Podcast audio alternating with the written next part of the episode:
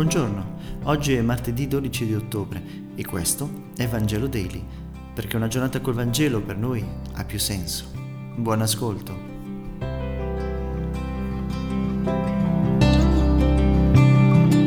Dal Vangelo secondo Luca, capitolo undici, versetti trentasette a quarantuno. In quel tempo, dopo che Gesù ebbe finito di parlare, un fariseo lo invitò a pranzo. Egli entrò e si mise a tavola. Il fariseo si meravigliò che non avesse fatto le abluzioni prima del pranzo. Allora il Signore gli disse: «Voi, farisei, purificate l'esterno della coppa e del piatto, ma il vostro interno è pieno di rapina e di iniquità. Stolti! Colui che ha fatto l'esterno non ha forse fatto anche l'interno? Piuttosto date nell'imosena quel che c'è dentro, ed ecco, per voi tutto sarà mondo». Parola del Signore.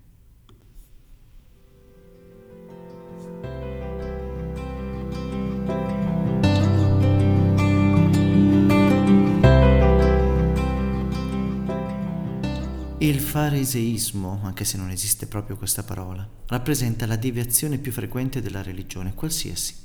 In esso l'esperienza di fede viene ridotta a un meccanismo di cerimonie, riti, pratiche, senza preoccuparsi di riempirle di un contenuto vero. Il fariseo che ha invitato Gesù a pranzo è rimasto meravigliato che non abbia eseguito le abluzioni rituali prima di sedersi a tavola.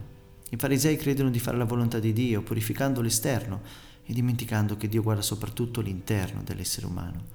Difatti si lavano attentamente e scrupolosamente prima dei pasti, ma dentro, nel loro cuore, rimangono pieni di cattiveria e di rapacità.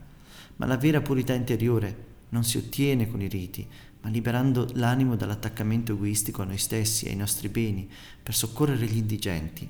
Il cuore diventa puro mediante l'amore fraterno. Brutta malattia, il fariseismo, che contagia troppo spesso anche noi. Colpisce normalmente coloro che con devozione vogliono avvicinarsi a Dio con sincerità di cuore. È lì che l'avversario li aspetta, per suggerire loro lo scrupolo spacciato per ardore di spirito. Gesù contrappone alla scrupolosa osservanza della norma un cuore leggero e libero, che sta più attento al dentro che al fuori. Eppure, quanti sono i litigi tra cristiani su come debba andare vestito un prete o su quale orario scegliere per la celebrazione domenicale. Troppe volte nella Chiesa ingrandiamo i problemi piccoli così da non vedere quelli veri che rimangono e o meglio li teniamo nascosti. Grazie per aver meditato insieme e a domani.